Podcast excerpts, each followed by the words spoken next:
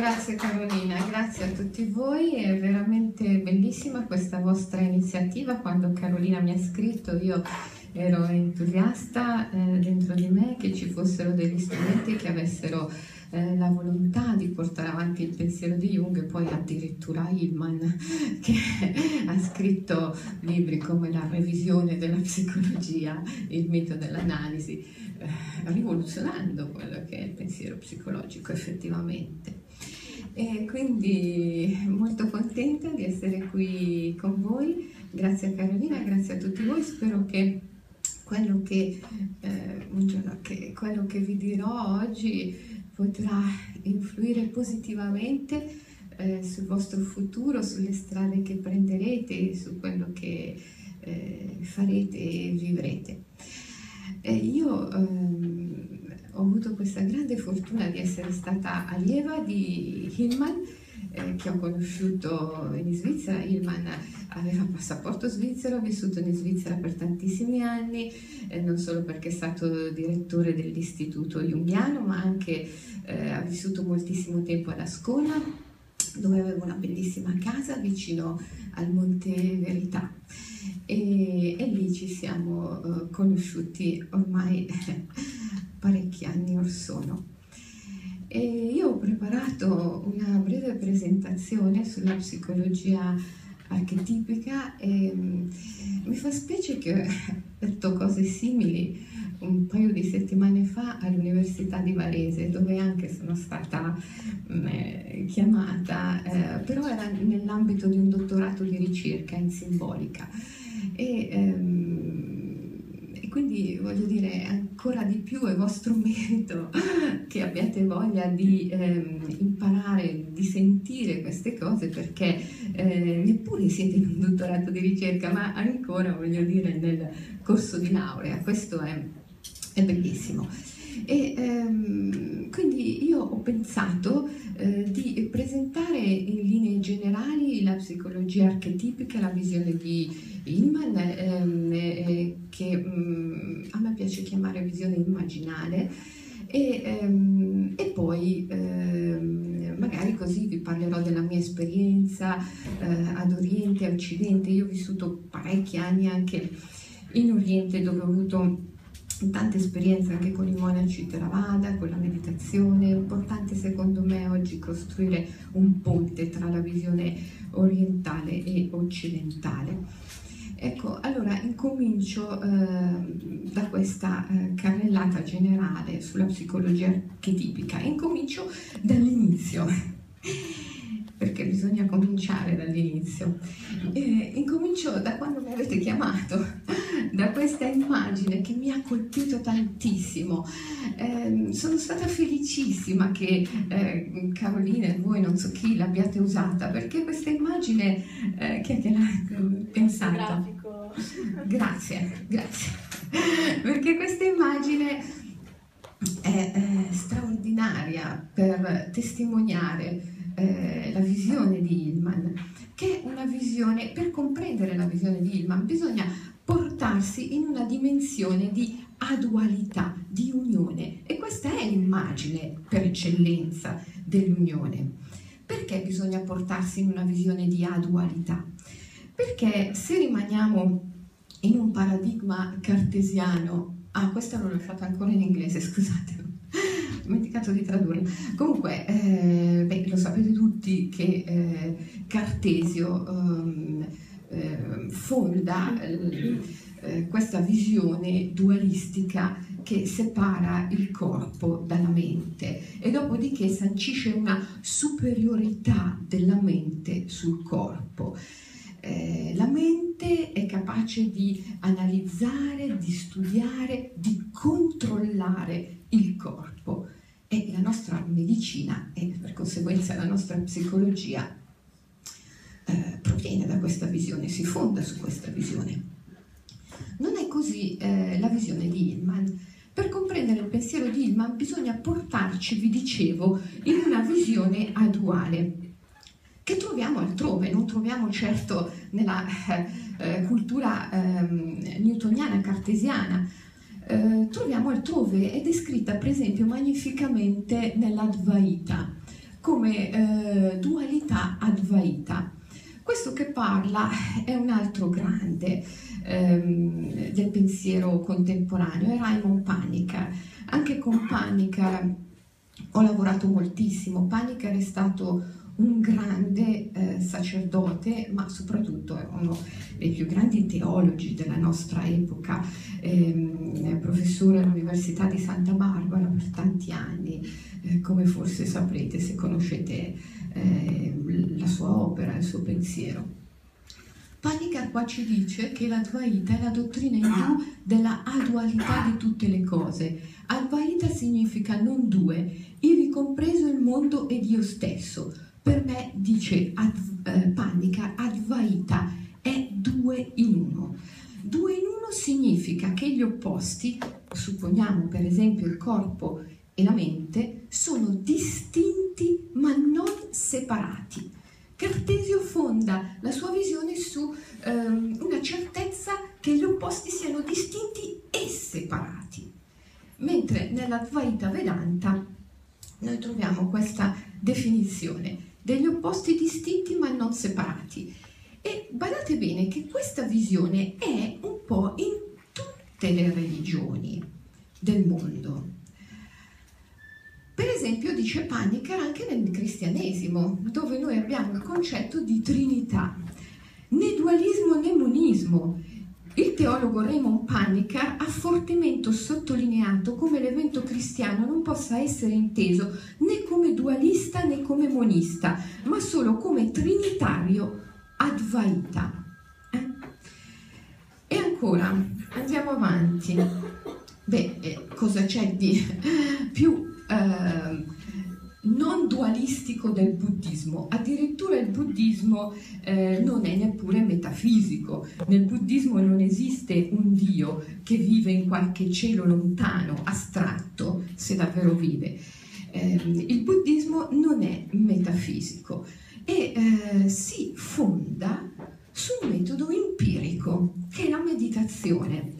Vi parlo di buddismo perché prima ancora di conoscere Hillman, quando forse avevo la vostra età, quando avevo 19 anni, la prima cosa che io ho fatto, finito il liceo, anziché fare subito l'università, è stato partire per l'Oriente, dove ho trovato un grande maestro, di cui tra l'altro porto il nome, Michael Williams. È stato un grande cultore dello yoga integrale, il Purna Yoga, lo yoga di Sri Aurobindo, e anche un esperto conoscitore delle tradizioni sciamaniche.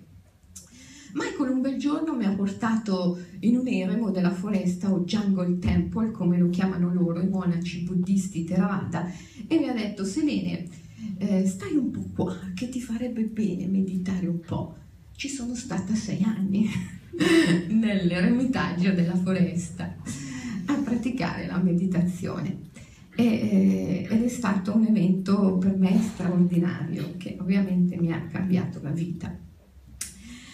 E quello che posso testimoniare io oggi è che la meditazione è un metodo del tutto empirico. Il monaco si siede in postura meditativa e osserva ciò che è nel momento in cui è. Per prima cosa osserva il corpo. Il mio maestro, il venerabile Gatatera, mi diceva sempre: Selene, guarda il corpo dall'interno. All'inizio, se non riesci a vederlo, prova a immaginarlo. Poi gli occhi che guardano dentro si aprono. Ed è vero. Un bel giorno gli occhi che guardano dentro si aprono e il meditante fa esperienza di ciò che è scritto nel canone Pali e che ha detto il Buddha. Il corpo, come tutta la natura, è una danza di elementi, aria, acqua, terra e fuoco, che si aggregano e disgregano incessantemente. E infatti il corpo è vivo e morto simultaneamente. Dal momento in cui tu sei stato concepito hai iniziato a vivere, ma da quello stesso istante hai iniziato anche a morire, è vero. E quindi questo aggregarsi e disgregarsi degli elementi è incessante e continuo nel corpo e in tutta la natura. Di questo fa esperienza il meditante quando guarda, quando osserva ciò che è nel momento in cui è. Ma non è solo questo. Il meditante va ancora più a fondo, se ce la fa a rimanere lì, immobile, a occhi chiusi. Il mio maestro mi diceva, immobile, occhi chiusi. Io lo guardavo sconsolata e gli dicevo, fino a quando? Fino al mio ritorno. E non sapevo mai quando tornava. Ora, se ce la fai a stare lì e continui ad osservare, vai oltre e fai un'esperienza straordinaria. Osservi gli elementi e ti rendi conto che ciò che il Buddha ha detto e che sta nel canone Pali è vero. Acquaria, terra e fuoco non sono materia, non sono oggetti, ma la terra, precisamente come si è espresso il Buddha, è l'esperienza della sofficità o durezza o pesantezza e leggerezza. L'acqua è l'esperienza dell'umidità e secchezza, il fuoco è l'esperienza del calore e del raffreddamento e l'aria è l'esperienza del movimento e dell'immobilità. Perché queste sensazioni tu sperimenti nelle profondità del corpo e della natura, non si vede, vero? Infatti io qua avevo portato l'immagine dell'acqua, dell'aria, della terra e del fuoco che non si vedono perché non sono oggetti, perché non sono materia, e questa è la prova inconfutabile che il materialismo è un'ipnosi e che già ci stiamo risvegliando. Pensate, solo il fatto di essere qui e di aver scelto di essere qui è già il risveglio, ma è vero, è verissimo. Ramakrishna diceva, il risveglio è qui e ora, o non sarà mai. Il risveglio è qui e ora. Poi passeranno tanti anni perché la tua mente si renda conto che il risveglio è stato qui e ora, in questo momento.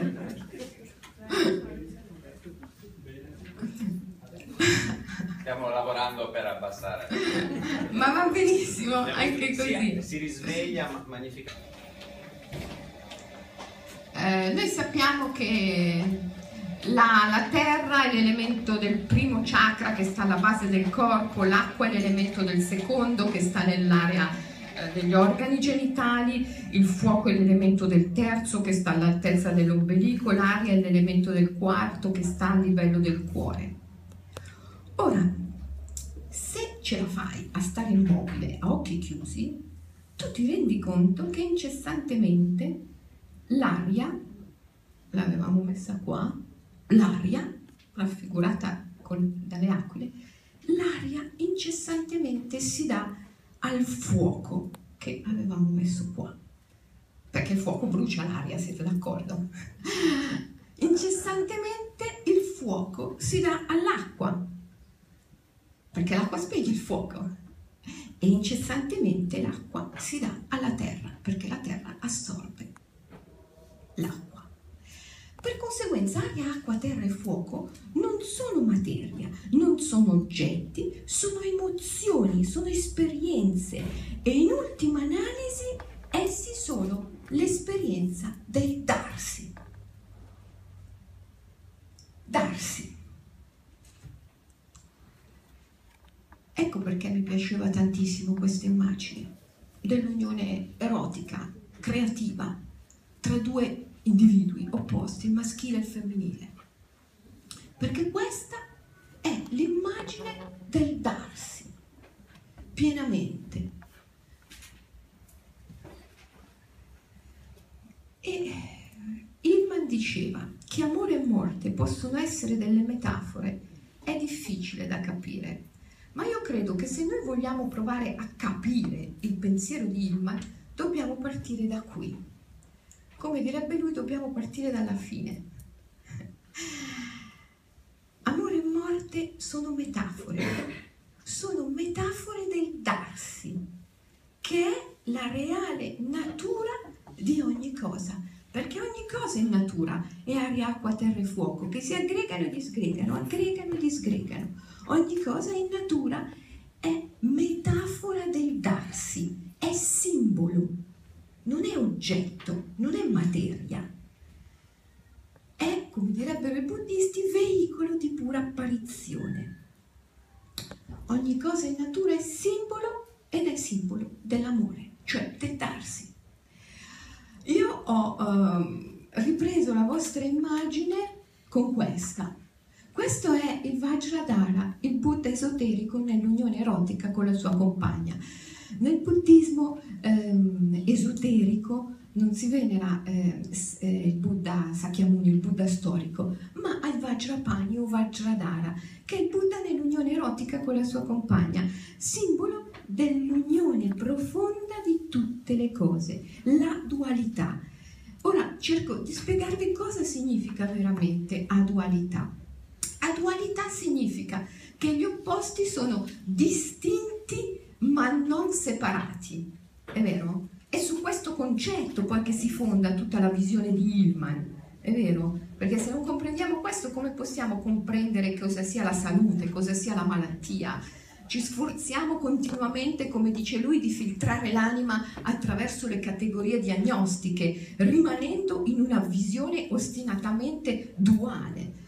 Quindi questa dualità è qualcosa che sta al principio e va compresa. Significa che i due termini sono distinti ma non separati. Non sono separati, in verità sono uno solo, perché incessantemente uno muore nel corpo dell'altro, a mezzo dell'amore, a mezzo dell'orgasmo, che è una piccola morte. Incessantemente uno si dà all'altro, morendo uno nel corpo dell'altro. Sono come Shiva e la sua sposa, la Parvati, la Shakti di Shiva, il Buddha e la sua compagna. Sono come nel cristianesimo esoterico potremmo dire il Cristo e la Sofia, o Salomone la sua sposa nel Cantico dei Cantici. Insomma, questa immagine noi la troviamo nel cuore segreto di ogni religione esoterica. Avrà pur un significato importantissimo. I due sono uno, una sola cosa, perché sono inscindibili e inseparabili. Uno muore nel corpo dell'altra incessantemente, perciò sono uno. Eppure permangono distinti. La madre permane madre, il padre padre, per comprendere e godere la propria unione, perciò si dice sono distinti ma non separati. Io credo che se un essere umano assimila questa visione delle cose, piano piano, irreversibilmente il suo sguardo muta, perché allora anche salute e malattia, bene e male, vero e falso, incominciano a riunificarsi e piano piano quell'uomo ritrova quello che potremmo definire lo stato naturale delle cose, quello che è fuori lì, sono fuori da questa finestra, tra le foglie di quegli alberi, la bellezza. La natura non muove verso il bene, la natura non muove verso la salute, la guarigione, la natura muove verso la bellezza, che è altra cosa. Ancora Panikkar, Dio non è né lo stesso monismo né lui o l'altro dualismo. Dio è un polo della realtà, polo costitutivo, silenzioso e quindi ineffabile in sé, ma che parla in noi, trascendente ma immanente nel mondo, infinito però limitato nelle cose. Questo polo è niente in se stesso, non esiste se non nella sua polarità, nella sua relazione. Dio è relazione, relazione intima con tutto. Torniamo indietro un attimo.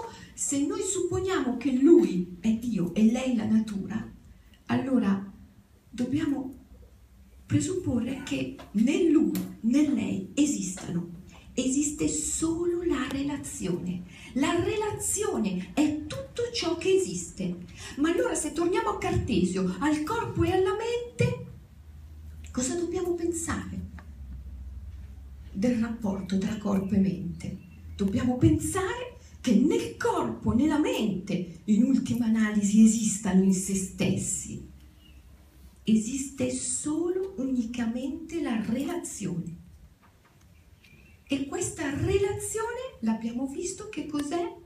È il darsi, ragazzi, è l'amore.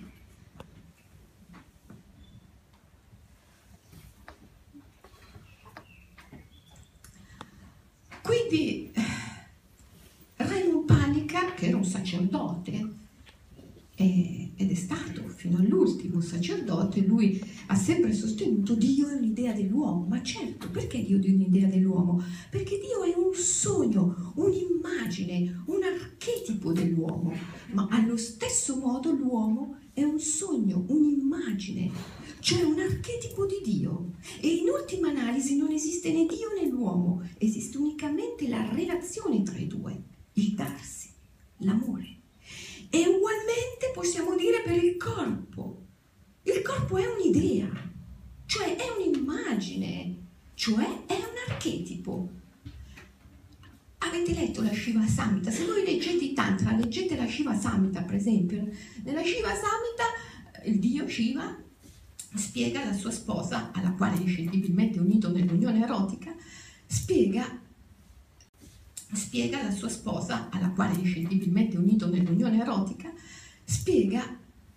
che cosa sia il corpo. E gli dice: in questo corpo c'è il sacro monte Meru, ci sono fiumi, mari, laghi e montagne, ci sono santuari e proprietari di santuari, c'è il sole e la luna. Cosa dobbiamo dedurne? Che lì c'era un diverso archetipo, una diversa immagine del corpo. Il corpo è un'immagine, cioè è un sogno istintuale. A sua volta, tutto quello che noi facciamo è un sogno del corpo. Ho presentato a Roma poco tempo fa il mio ultimo libro, che è sull'adolescenza, e c'era con me il presidente di IBM, che ha scritto la prefazione a presentare il libro. E io gli ho detto: sai, anche dietro tutta questa tecnologia, in ultima analisi, che cosa c'è? Un archetipo, un'immagine, un sogno istintuale. È l'istinto che sogna, perché non c'è nulla che può accadere in questo mondo che non sia stato prima immaginato, sognato. Pensate un esempio qualsiasi, pensiamo alla caccia. Se nell'istinto non si fosse prodotta l'immagine della caccia, voi pensate mai che il primo uomo che ha forgiato la prima freccia e ucciso il primo mammut sarebbe mai esistito? Voi pensate che il primo tirannosauro che ha azzannato il primo velociraptor sarebbe mai esistito? Bisognava che nell'istinto si producesse l'immagine della caccia. Questo è quello che gli antichi chiamavano Artemide o Diana, e che gli psicanalisti chiamano archetipo. Ma non c'è nulla che possa esistere, non esisterebbe neppure l'IBM se nell'istinto non se ne fosse prodotta l'immagine. Se in una donna non c'è l'immagine della maternità, l'istinto non produce quell'immagine, quella donna non diventerà mai madre. E così via. Noi siamo un sogno nel sogno, direbbe Hillman. E poi ti direbbe: che cosa devi fare? Ricorda più volte al giorno che stai sognando e ti ritroverai sveglio. E questo è straordinario, perché molti anni prima, in un altro luogo del mondo, nell'Himalaya, il grande Naropa, l'autore del Kalachakra Tantra, che recentemente il Dalai Lama ha detto essere uno dei tesori più preziosi che l'umanità possieda, Naropa diceva: ricorda a te stesso più volte al giorno che stai sognando e ti ritroverai sveglio. E se ugualmente la realtà, gli eventi ti pesano addosso come se fossero oggettivi, materiali, e tentano di schiacciarti, dentro di te metterti ad urlare: sto sognando, sto sognando, sto sognando. E così non sarai vittima degli eventi, che sono enti, entità, spiriti, ma sarai co-creatore della tua vita insieme agli dei, agli archetipi. E se ancora non dovesse bastare, dice Naropa, che è un folle tantrico, saggiamente folle, spogliati nudo, vai sulla piazza, mettiti a saltare e a gridare: sto sognando, sto sognando. Naropa non è da seguire alla lettera, giustamente, parla metaforicamente. Mi raccomando, nessuno di voi faccia una cosa del genere, anche perché se no, visto che ve l'ho detta io, ecco, mi raccomando, dicendo. Torniamo a Hillman. Adesso però state capendo perché sto costruendo questo ponte tra Oriente e Occidente, che poi è la mia vita. Carolina mi ha detto parla di te, la mia vita è questa, la mia vita è un ponte tra Oriente e Occidente. E la visione di Hillman è magnificamente espressione di questo. Io dopo tanti anni ad Oriente, quando sono tornata in Europa era veramente difficile per me orientarmi, se non che ho trovato Hillman. Hillman mi ha aperto la possibilità di comprendere che anche la tradizione immaginaria occidentale poteva essere un mezzo valido per la ricerca della verità. Allora, eravamo arrivati al fatto che il corpo è un sogno, è un'immagine, è un veicolo di pura apparizione. Si dice, è come il riflesso della luna sull'acqua, bello, vivido ma privo di sostanza. È un eco, un ricordo, è come la luce del lampo, appare e svanisce, appare e svanisce.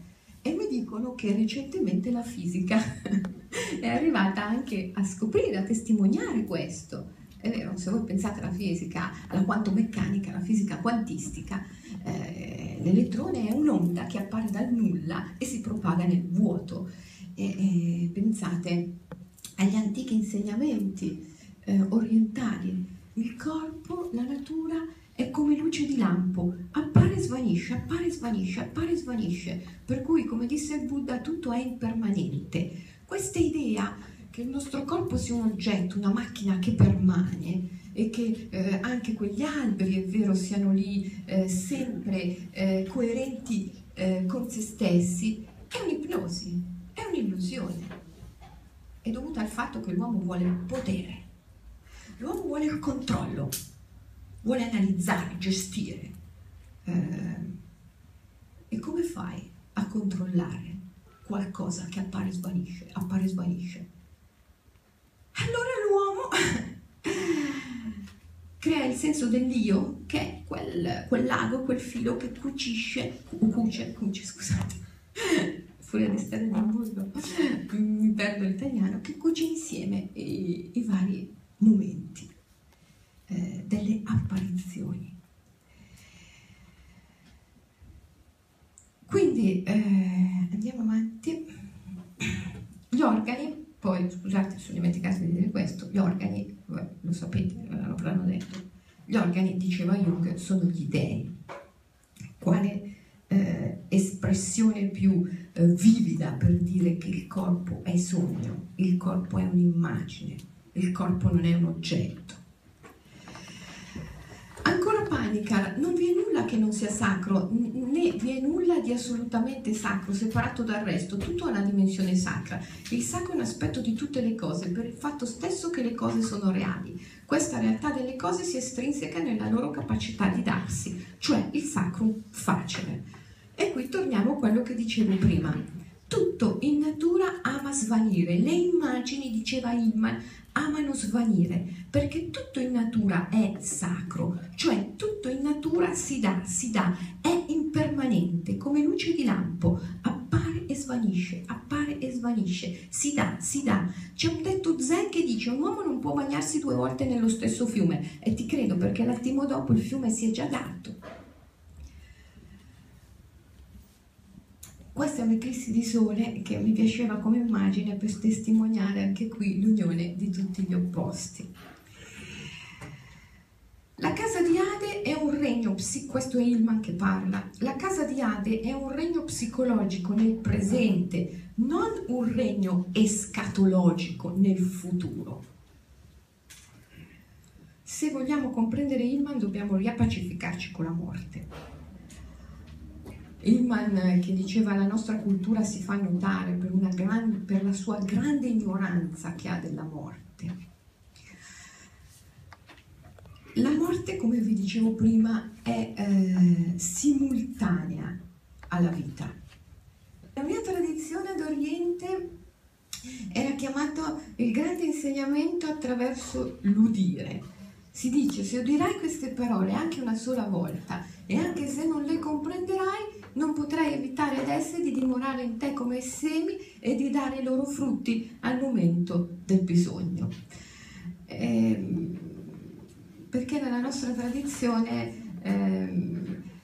la tradizione della meditazione, come la tradizione sciamanica, la tradizione yogica, è una tradizione di bardi, di cantastorie. Attraverso il mito, attraverso il racconto, lo sciamano, che poi fondamentalmente è qualcuno che è vicino allo stato di natura, in tutte le tradizioni del mondo essere sciamano è essere nello stato di natura, essere vicino alla natura, e quindi è fondamentalmente essere poeta, perché la natura, come vi ho detto prima, non muove verso il bene, la natura muove verso il bello, quindi la natura ha un pensiero poetico, che poi è un pensiero mitologico. Per conseguenza lo sciamano è un bardo, è un cantastorie, un poeta che fa riferimento a un substrato mitologico, che sia l'epica del re Gesara in Himalaya o in Siberia o in Mongolia, o che sia un altro tipo di mito, ma lo sciamano fa sempre riferimento a un substrato poetico. E quindi per lui, e anche in tutte le tradizioni meditative, e anche moltissimo nella psicologia archetipica di Hillman, la parola è importantissima. Lo psicanalista, che è anche un po' sciamano, come diceva Hillman, è qualcuno che ti prende per mano e a mezzo della parola ti trasporta di là, oltre la grande soglia, nel regno di Ade, ti fa fare esperienza e poi ti riporta di qua, senza neppure magari che tu te ne sia accorto. Perciò seguite questa carrellata, lasciandovi anche trasportare. Non importa se c'è qualcosa che non capite, qui non si tratta di capire, qui si tratta di comprendere, cioè di abbracciare, qui si tratta di sentire con il cuore e non di analizzare con la mente. Quindi voi lasciatevi trasportare da queste parole e dopo alla fine facciamo una sintesi finale in cui se avete ancora domande io volentierissimo vi rispondo. Veniamo a Hillman, perché siamo qui per questo. Lui dice: se vogliamo parlare per opposti, ebbene qualsiasi posizione della vita ha un unico opposto reale assoluto, la propria morte. Vedere il nesso nascosto tra cose che fino a quel momento costituivano opposizione. È così che opera di solito la psicologia alchemica di Jung. E poi ancora, l'archetipo, no, qui sono io, l'archetipo è, comunque lo leggo, Hillman finisce lì, l'archetipo è immagine del darsi, il darsi in ogni comportamento che mettiamo in atto, che sempre comporta la scelta di abbandonare qualcosa. Darci è la natura profonda di ogni nostro comportamento. La patologia è immagine della paura del darsi. La cura può prendere due strade, anestetizzare l'archetipo o comprendere l'archetipo. Hillman ti dice: chi è l'altro? L'altro che è in relazione con te. L'altro che è in relazione con te non c'è dubbio che sia Ade, in ogni sua forma, aspetto e manifestazione. Quindi, in effetti, se è vero che tutti i nostri comportamenti hanno alla loro base un archetipo, è vero che tutti gli archetipi sono immagini, tante forme del darsi, tanti modi attraverso cui ci è possibile darci. Pensateci, ci potrebbe essere un comportamento che non vi conduce al darvi? No, solo nell'illusione, nell'inganno della mente. Qualsiasi comportamento ti conduce a darti, perché il darti è il fine ultimo del tuo corpo. Esistere significa esistere per la morte, quindi alla fine il darti è intrinseco in ogni comportamento, inevitabile. È l'archetipo degli archetipi, è la grande imago, potremmo dire, l'immagine che è nel cuore di ogni immagine. Se io prendo un microscopio e vado dentro di te, a vedere in fondo, o poi vado dentro di te, o vado dentro la foglia di un albero, o vado dentro il muro di quest'aula, nelle profondità estreme, che cosa ci trovo? Il vuoto, mi direbbe qualcuno che si occupa di fisica quantistica.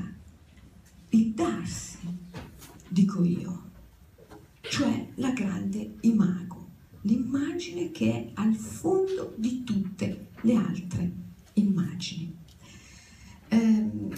Ora, perché voi possiate comprendere meglio questo, io come un bravo bardo, cioè un bravo cantastorie, vi racconterò una storia, un mito.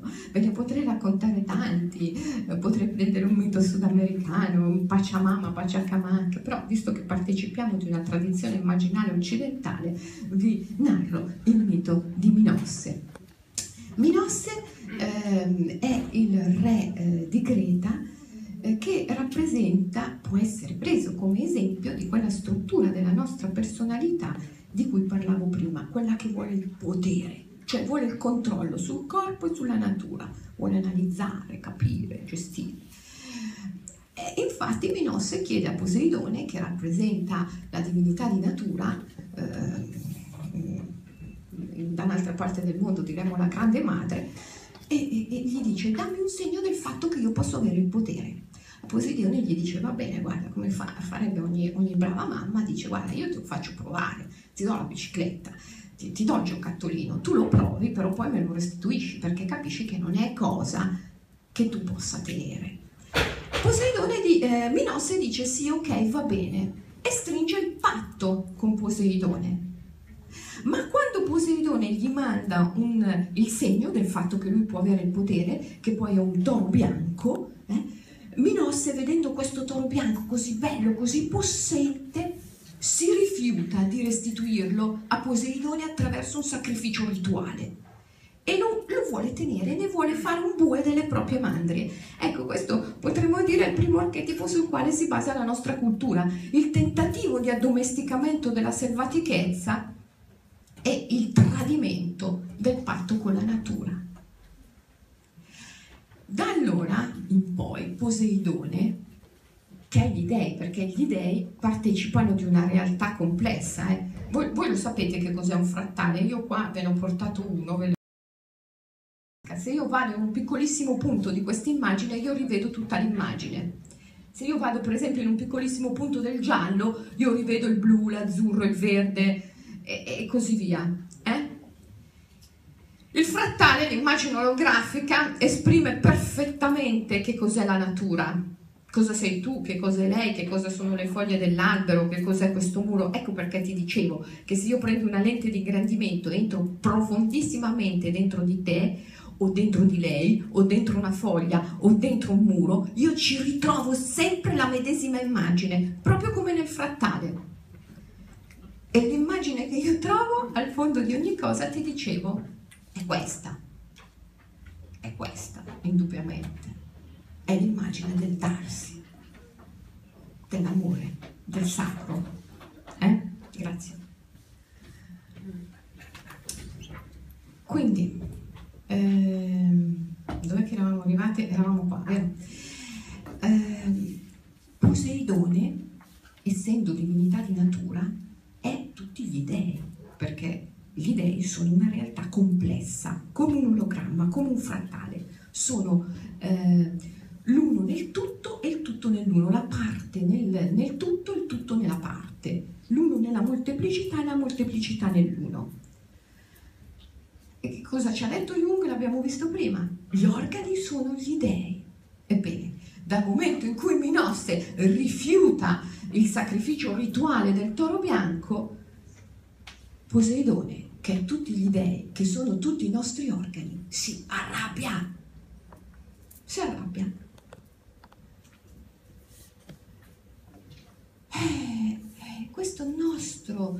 Questa nostra incapacità di compiere il sacro, questa nostra incapacità di rispettare il patto con la natura, questa nostra volontà di avere il potere, il controllo sul corpo e sulla natura, fa sì non solo che gli organi, cioè gli dèi, si arrabbino sempre di più, ma fa sì che quel famoso rito che noi dovevamo compiere all'origine diventi sempre più aberrante.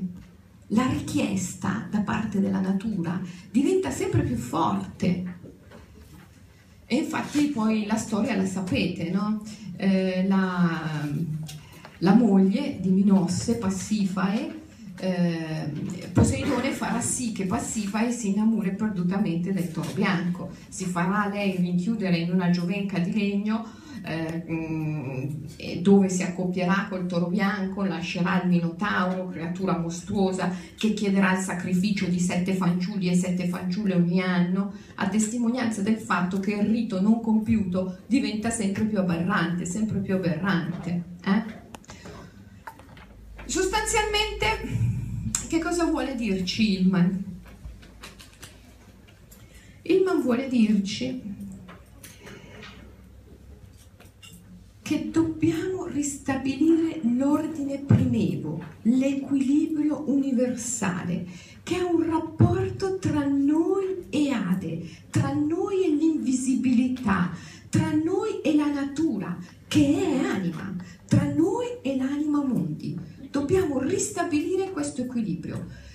La malattia non è altro che la voce dell'anima, la voce di Poseidone, la voce degli dèi che ti chiama a ristabilire questo equilibrio, cioè ti chiama al sacrificio rituale del toro bianco che non è stato compiuto. Dopodiché noi abbiamo due possibilità. Una è anestetizzare questa voce, l'altra è comprenderla.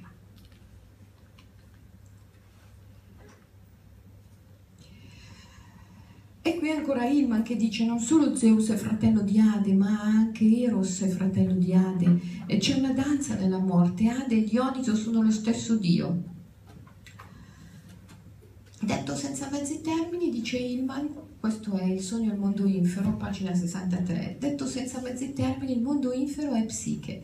Per conoscere la psiche e le sue fondamenta, per un'autentica psicologia del profondo, occorre andare nel mondo infero. Quindi, che cosa ti sta dicendo Hillman? Hillman ti ha detto prima che l'altro che è in relazione con te,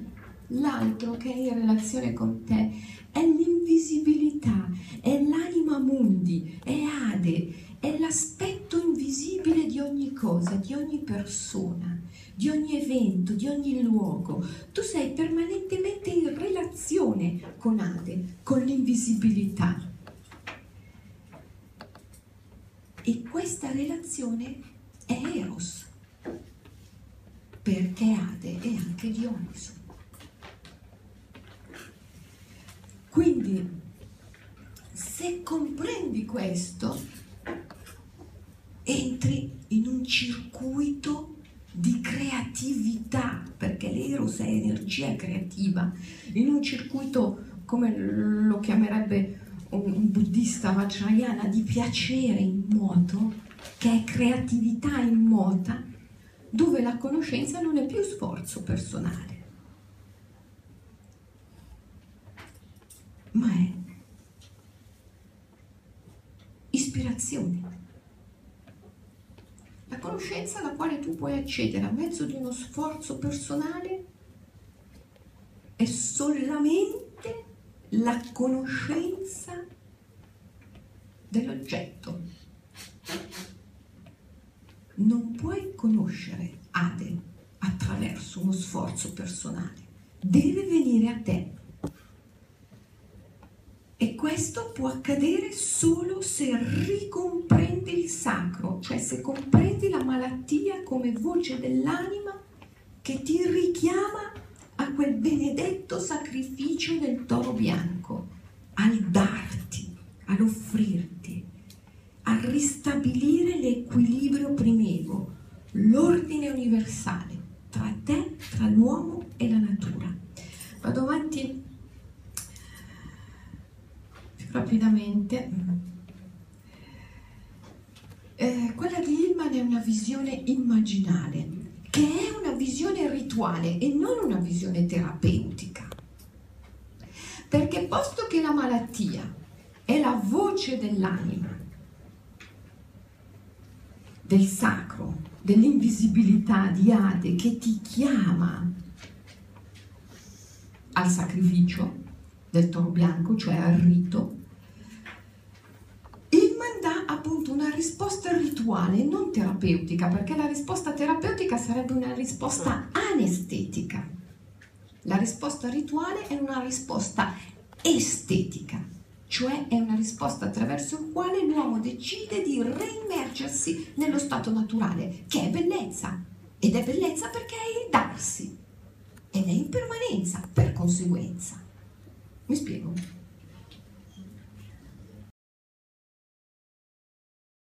Quindi la visione immaginale è una visione rituale, è il fare anima, in tal senso non può essere scientifica, perché l'anima, l'invisibilità, non è misurabile, non è prevedibile, è più vicina all'arte e al rituale sacro che alla terapia desacralizzata. Non è tanto una terapia alternativa, quanto un'alternativa alla terapia. Il rituale si fonda su un asse del mondo orizzontale. È naturale non nel senso che utilizza rimedi naturali, ma poiché cerca di partecipare allo stato naturale. Capite cosa vuol dire asse del mondo orizzontale? Vuol dire che in un paradigma cartesiano, in cui gli opposti sono divisi e separati, noi abbiamo un asse verticale, in cui salute e malattia, bene e male, sono una sopra e l'altro sotto. Nello stato di natura l'asse è orizzontale, quindi morte, vita, salute, malattia, vero e falso, sono sullo stesso piano. È chiaro che l'asse orizzontale non consente la governabilità, la misurabilità, la prevedibilità. Affinché tu possa essere governabile, misurabile, prevedibile, è assolutamente necessario che tu partecipi di una visione verticale delle cose. Ma nello stato di natura l'asse è orizzontale. La visione immaginale procede verso la riorizontalizzazione dell'asse, perciò una visione che non fa terapia, perlomeno non terapia desacralizzata, perché poi anche la terapia forse può diventare rito ed essere il veicolo attraverso il quale finalmente il paziente restituisce il toro bianco a Poseidone e ristabilisce l'equilibrio universale, l'ordine primario, ma solo la terapia può diventare rito solo se il paziente dentro di sé ritrova il sacro. Questo non può essere fatto dal terapeuta, questo non può essere, non può dipendere dal metodo. Ecco perché noi qui, dice Hillman, non facciamo una terapia alternativa, perché non è che c'è un metodo alternativo che è più efficace di uno che non è alternativo, no, è un'alternativa al metodo terapeutico. L'alternativa al metodo terapeutico è la visione rituale, è il rituale sacro, è il rituale.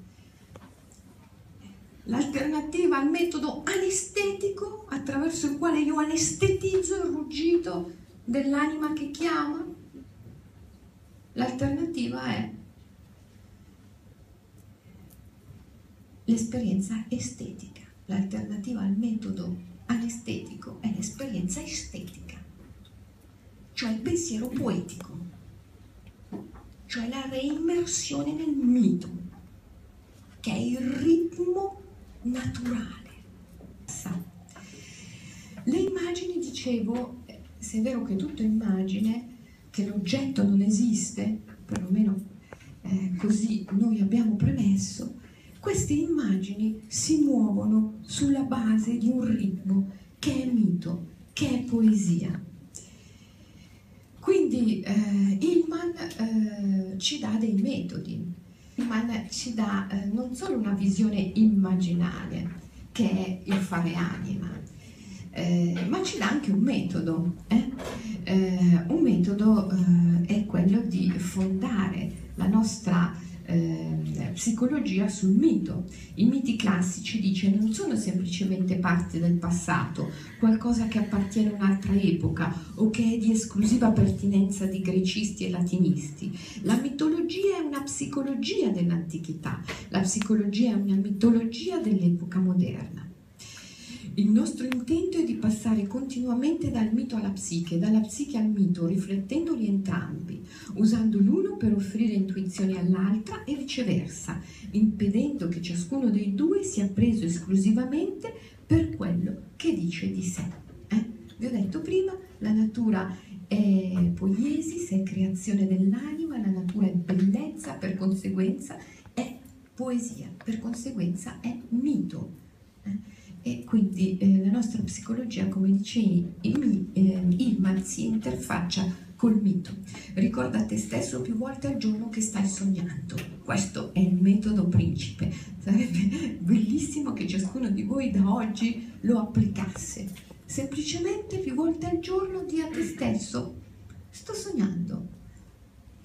Fare anima, diceva Hillman, fare anima significa sostanzialmente prendere ogni cosa, persona, luogo, evento, oggetto con il quale si viene a contatto quotidianamente e riportarlo alla sua reale natura, che è immagine, sogno, apparizione. Cioè sostanzialmente fare anima significa smaterializzare e depersonalizzare il reale, andare al di là dell'illusione del materialismo, dell'oggettività delle cose e dell'individualità.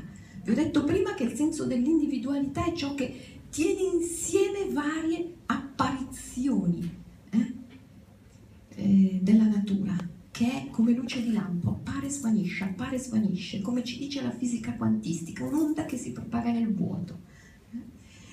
Quindi il senso dell'io è un'illusione finalizzata al fatto di poter rendere la natura misurabile, governabile e prevedibile, quindi permanente. Ugualmente il materialismo e l'oggettività delle cose è un'illusione. Tutto è immagine, sogno, pura apparizione. E Hillman diceva questo, e pensate a Milarepa, il grande Milarepa, che muore dicendo ai suoi discepoli: camminate sempre sul fermo suolo della non oggettività delle cose. E qui capite come veramente il pensiero di Hillman sia un ponte, un'autostrada che unisce Oriente e Occidente. Il metodo del fare anima ve l'ho detto.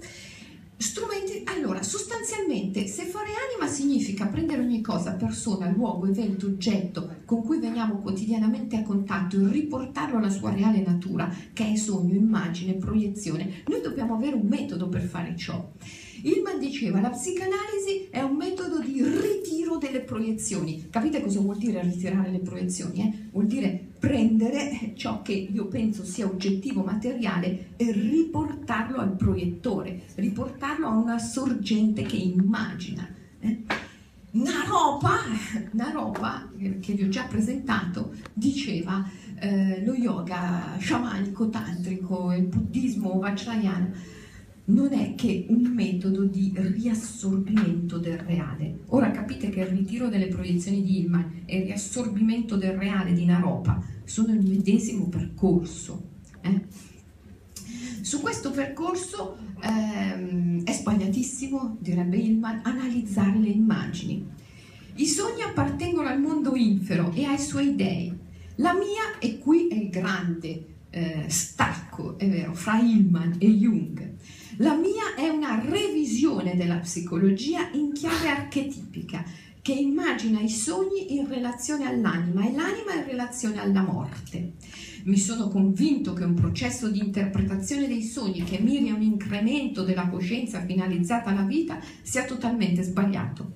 Analizzare ciò che proviene dal mondo infero nel tentativo di asservirlo agli obiettivi dell'io non può che spingere Ade a chiudere i cancelli. Quindi non analizzare i sogni, non analizzare le immagini e non porle in relazione causale fra loro, causa-effetto, causa-effetto. Mi sono segnata di farvi un esempio. Luisa è una ragazza che a un certo punto dice: ah, io in questa vita non voglio avere figli, ma so perché. Io ho fatto ipnosi regressiva e ho visto che in una vita passata ero una donna che moriva di parto in un letto macchiato di sangue, e poi quando ero giovane io sognavo sempre di correre felice in un prato verde, improvvisamente delle urla di bambini mi svegliavano angosciate, e poi la mia nonna è morta di parto al terzo figlio. Ecco perché io in questa vita non voglio avere figli. Perché?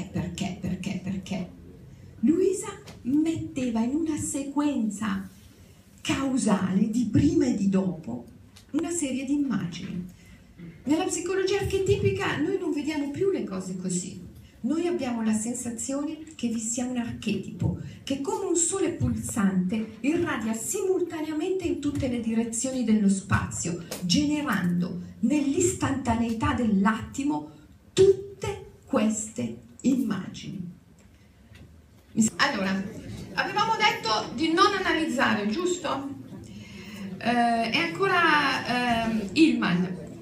Beh, no, perché così comprendete, no? Perché Hillman è vero, è definito il dopo Jung, ma molto, molto dopo, nel senso che poi ha avuto anche un superamento di quello che è stato, no? Il pensiero junghiano, cioè è andato da per un'altra strada a un certo punto. Per me il sogno non può essere considerato né come un messaggio da decifrare nell'interesse del mondo diurno, come faceva Freud, è vero, prendere il materiale di Ade per asservirlo agli scopi dell'io diurno, cosa che non si deve mai fare, se no Ade chiude i cancelli, né però come un modo per compensarlo, Jung.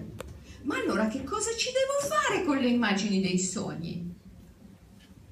Ragazzi, ci devo fare l'amore. Vai. Il rapporto è... Dov'è l'immagine che mi piace? Il rapporto è erotico, cioè è creativo. Perché tutte le immagini partecipano di una realtà complessa, sono un frattale, tutte le immagini sono dentro le une nelle altre, sono il tutto nella parte, la parte nel tutto, l'uno nella molteplicità e la molteplicità nell'uno, e questo uno chi è se non il re dell'invisibilità? Ade, che è anche Zeus e che è anche Dioniso e anche Eros.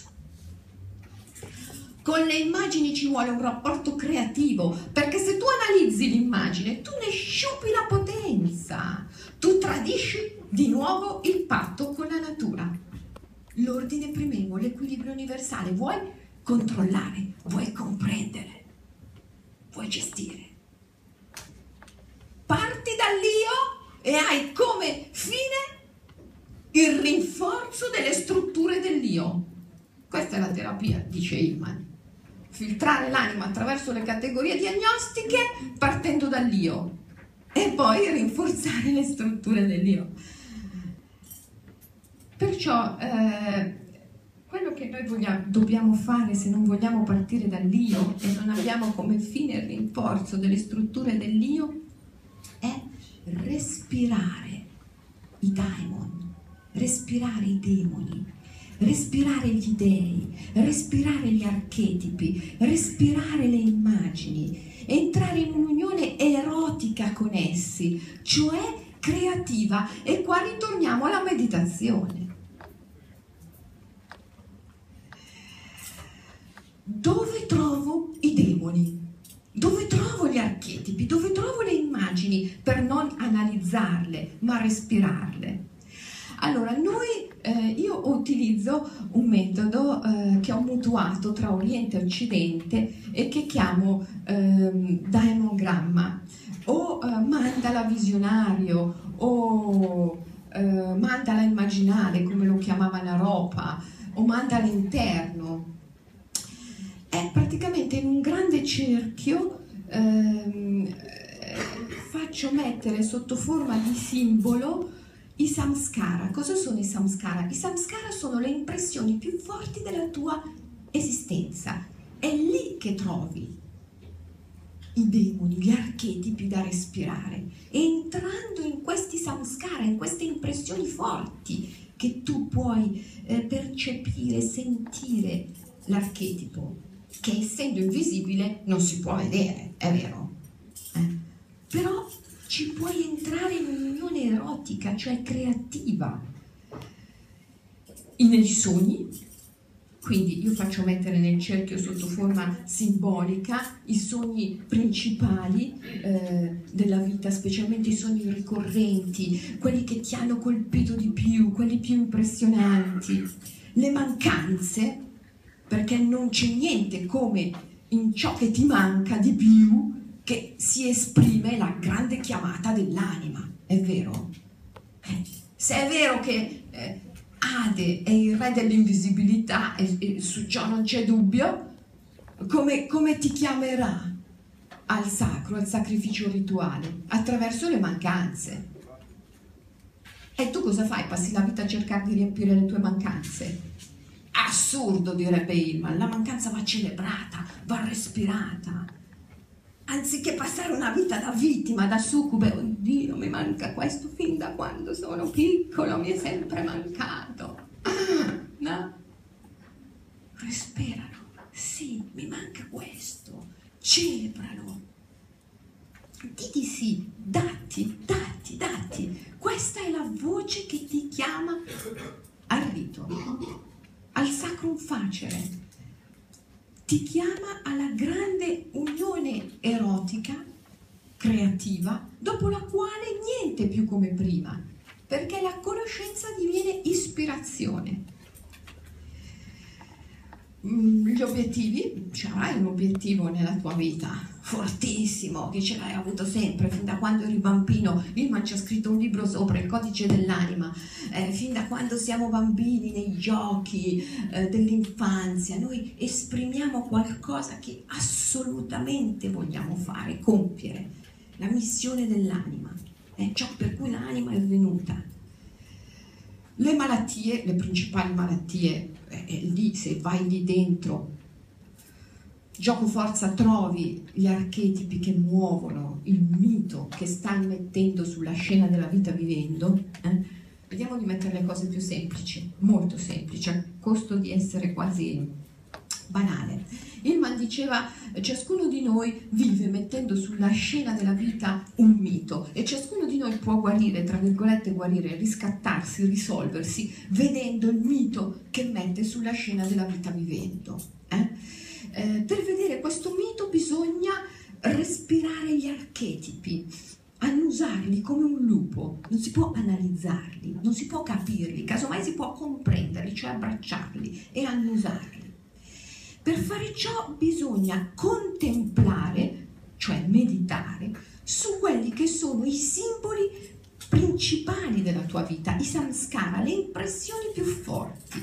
E qui te ne sto elencando alcune. Le malattie sono sicuramente tra queste, perché nella malattia Poseidone, che anche Zeus, che anche Ade, che anche Dioniso, che anche Eros, ti chiama ciò che hai dimenticato, il sacrificio del toro bianco, ti chiama a darti, a restituire il potere, il controllo, che ti è stato affidato solo temporaneamente, solo per provare. Le emozioni caratterizzanti, no? Come Hillman ci spiega, le principali emozioni della tua infanzia, quando eri un bambino, tu eri un bambino come solitario, triste, arrabbiato, ribelle. Ecco, lì si esprimeva il daimon, lì si esprimeva l'archetipo, lì si esprimeva il tuo mito. E poi gli avi. Se dobbiamo depersonalizzare, andare al di là della nostra individualità, anche i nostri avi, non possiamo che vederli come immagini, sogni, veicoli di pura apparizione e non come individui. E quindi anche nei nostri avi si esprimono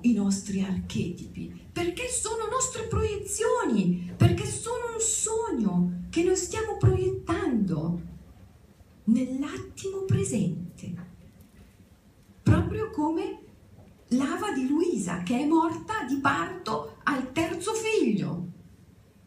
Sapete che cosa è successo con Luisa? Mesi dopo Luisa mi ha telefonato e mi ha detto: sai Selene, ieri è venuto a cena mio fratello, ma sai cosa mi ha detto?